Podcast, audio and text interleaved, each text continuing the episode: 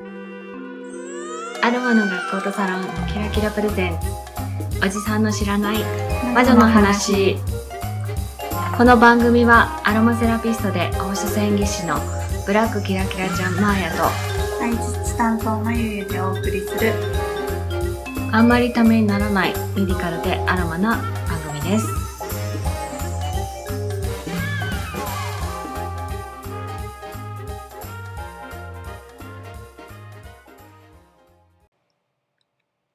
にちは。はいこんにちは。声張ってください。はい。えっと3月入りましたね。入りましたね。はい暖かくなってきて。はい。なんか花粉症デビューですか？そうなんです。あはい。ーじゃあ花粉症についてはまたそのうちはい。お話をはい。するとして、はい。今日は、はい、えー、まゆチャレンジの日です。来ました。来ました。あのね、はい。先生になるからにははい。ちゃんとお話ができるようになりましょうのコーナーです。はい今日はまた声優でしたね。そうですね何の声優ですか？今日はユーカリですあ、ユーカリ。はいあ、そう花粉症にくっつけてですか？ま。そうです まさにです了解です。では、えー、まゆチャレンジ行ってみましょうね。はい。はい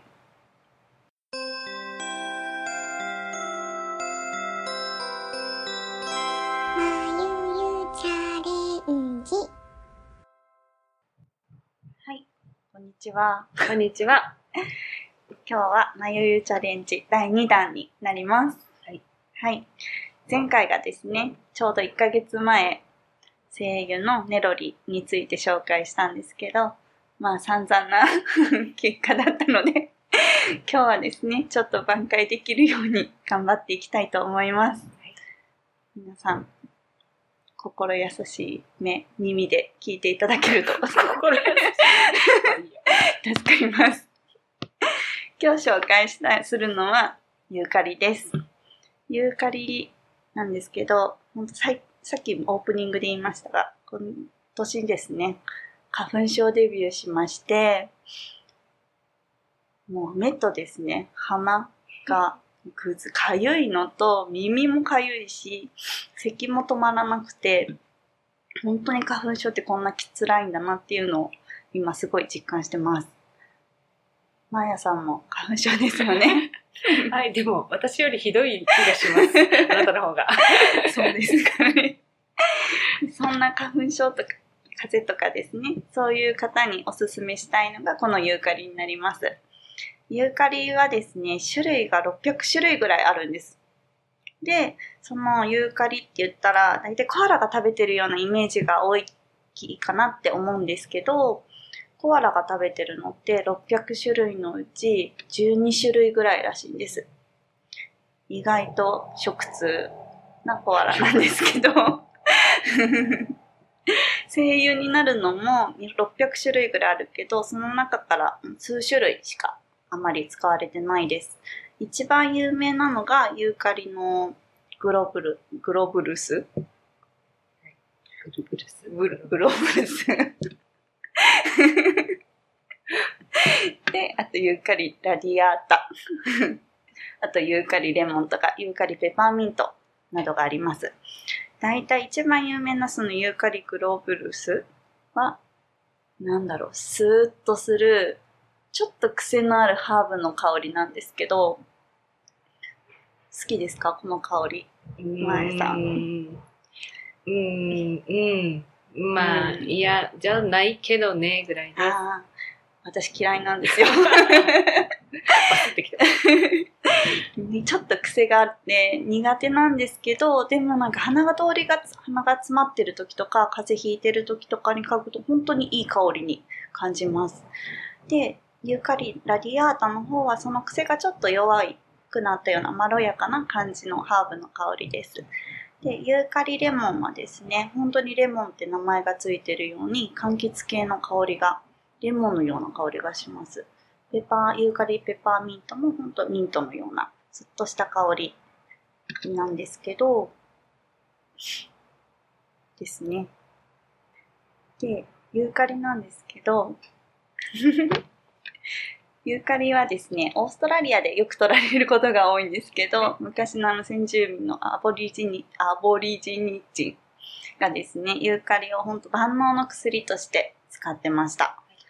例えば怪我をした時にユーカリの葉をですね、包帯でのようにして巻いて傷の手当てをしたりとか、あとマラリアとか感染症予防とかにもユーカリが使われていました。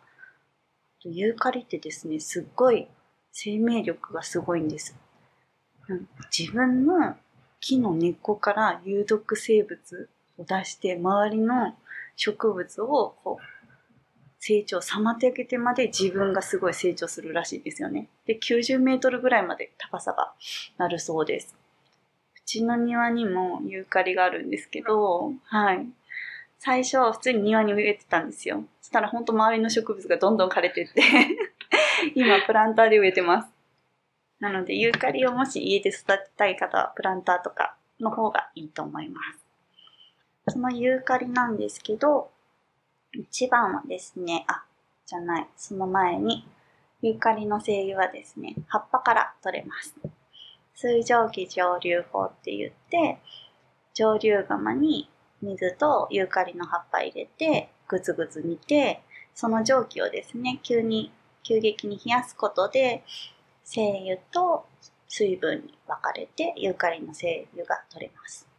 そのユーカリなんですけど、一番はやっぱりあの殺菌作用とか抗ウイルス作用っていうのがあるので、あの、風邪のウイルスとか、まあ、殺菌、菌類ですね。雑菌類を、こう、殺してくれる。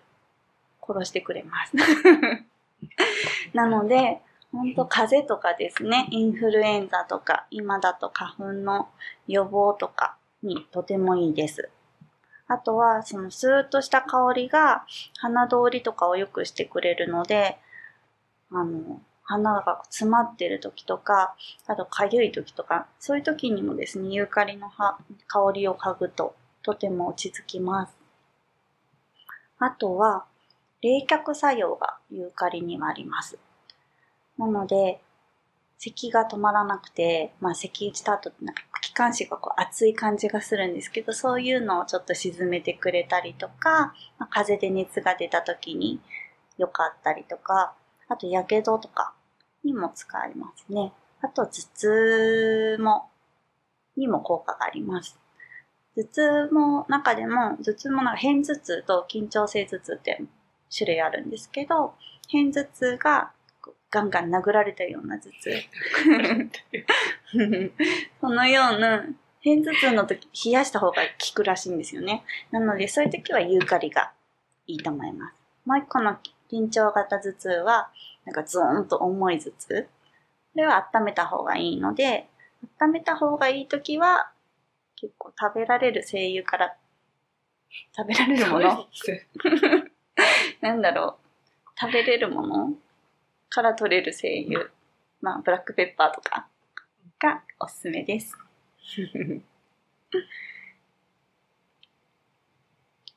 えっと、そう。冷却作用。体にはそんな感じなんですけど、心の精神面はですね、あの、スッとした香りがするので集中力がアップする、します。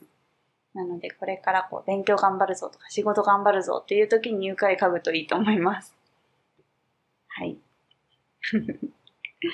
でですね、ユーカリのおすすめの使い方なんですけど、私は今、結構花粉症でほんと寝る時とか鼻詰まって苦しかったり、咳で気管支がですね、なんかこう熱い感じがするので、ユーカリでクリーム作って、こう、胸の上の方に塗って寝てます。なんか、はい、スーッとした感じがして 効いてる気がします。でも寝つきはいいです。でもなかなかクリーム自分じゃ作れないと思いますので、まあ、ティッシュにこう、精油を垂らしてですね、枕元に置いてもらったりとか、一番簡単なのマスクにこうちょんってつけて、マスクをして寝たりとか、まあ、外出してもらうと、本当に、あの、呼吸が楽になると思います。ただちょっとユーカリがですね、刺激が強いですので、直接肌につかないようにとか、濃度に気をつけて使ってもらったらいいと思います。以上です。どうでしょうか？どうでしょう ちょっと一旦止めましょう。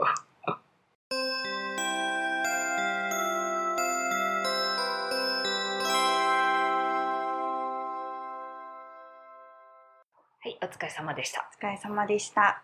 どうでしたか？第2回。緊張しました。緊張してるんかいもう、もういい加減慣れようよ。練習の成果があまり出ませんでし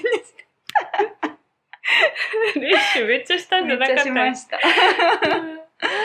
あーそうですね。まあ聞いてて、なんか説得力を持たせる一つとして、はい。でなんで風邪にいいのかとか、うん喉にいいのかはいっていうところで、はい私だったら、はい。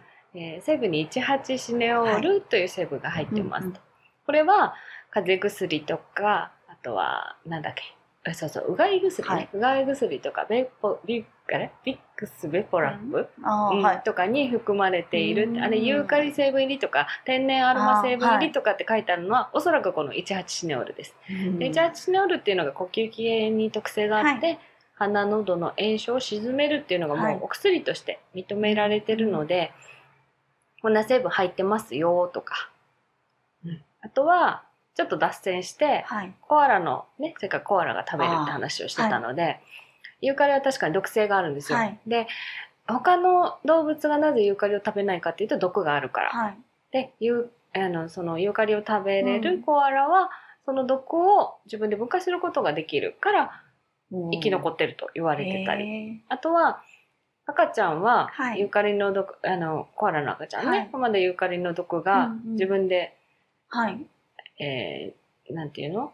処理できないから、お母さんのうんちを食べてはい。そのなんていうんでしょう？免疫をつけるみたいな感じですかねそうそう菌をもらうというか消化できるようになる。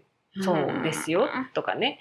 なんかそんな豆知識とか、はあとは90メーターっていう話が出てたけど、普通の人90メーターってピンとこないの来よ。ないですね。うん、なので じゃあ割と福岡タワーはですねって123メーターですみたいな話とかね 身近な。話をしてすごいですね。そそうそう考えると、うんわすごい背の高い木だなとかっうんていうのが伝わったりはいするかなとか、そんな感じです。勉強になります。まあまあこれからもあのチャレンジし続けてはいいただきたいんですが、はいそうですねうん次はなんか、まあ、毎回私たちって直前はいにテーマを決めてはい。話してるんですけど、あのね眉チャレンジに関してはもう事前事に。前に予習ありなので、あのだんだん上手になっていったらいいかなと思います。そうですねはい。で声ですよね。はい今ね目の前にうん。ちょっとこなんだろう音の出てるんですけど、はるかに私の方が声 でかいんです。前から離れてるう。のに。なのでちょっと声を張る。うんはい。でも割れないようにするとか いう感じでしょうか？はい。はい。じゃあ、そんなこんなで今日は。はいこの辺りにしておきましょうか。あはい。はい。ユーカリを嗅ぎたくなったかなってないかはみんなに聞きたいとこやね。ですね。ですね。はい。はいそんな感じで今日ははい終わりにしましょうか。次回、まゆるチャレンジ1ヶ月後、はい。何しましょ声優につうまあ、またいて。声優会。あじゃあ、じゃあ、分かった。ひたすら声優を喋るとひたすらいう声優について喋ります。はい、わかりました。は では、また来週。はいえーはいは花粉症、あ、いいあなんか。もういいです。もういいですか？では、まやでした。まゆでした。日本アロマ環境協会主催第40回アロマテラピー検定が5月の12日全国34都市で行われます。この検定の対策講座をキラキラではまゆゆが担当します。気になる方は博多アロマキラキラで検索してね。